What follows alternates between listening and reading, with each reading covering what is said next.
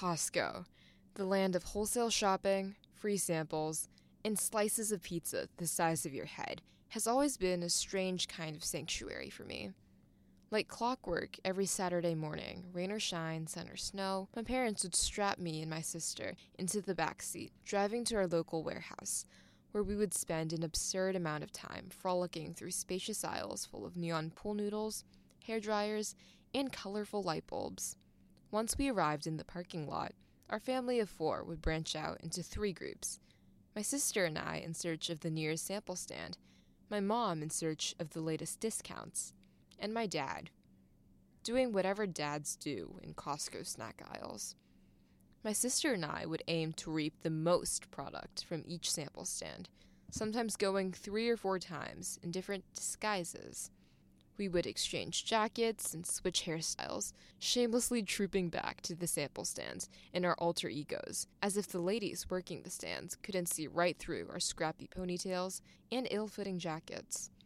The process was the same every week as we cycled through fragrant pesto ravioli, scouting hot Swiss Miss hot chocolate, and crispy brownie brittle. Once we filled our stomachs and mom filled her cart, our family would regroup at the bustling food court for lunch. Usually, our order was a box of piping hot combo pizza with an occasional strawberry vanilla swirl soft serve or soft churro. While waiting for lunch, we'd discuss mom's latest purchases or our favorite sample stand of the week. The conversation would quickly die out once lunch arrived, the silence only punctuated by the occasional loud sip of water or a conversation from the table beside us.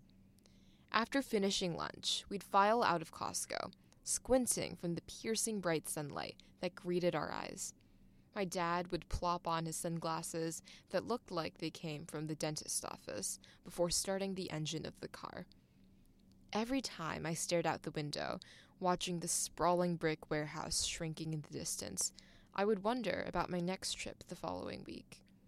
However, the following week turned into the following two weeks, which morphed into the following month or two, as I grew older and older with new extracurriculars and commitments to juggle.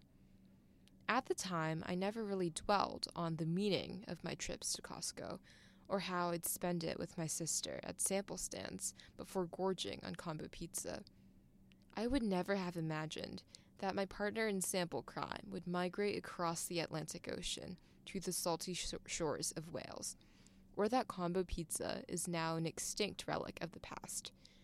But now, at the age of 13, I would give anything just to rewind time and go back to that lazy Saturday morning at Costco.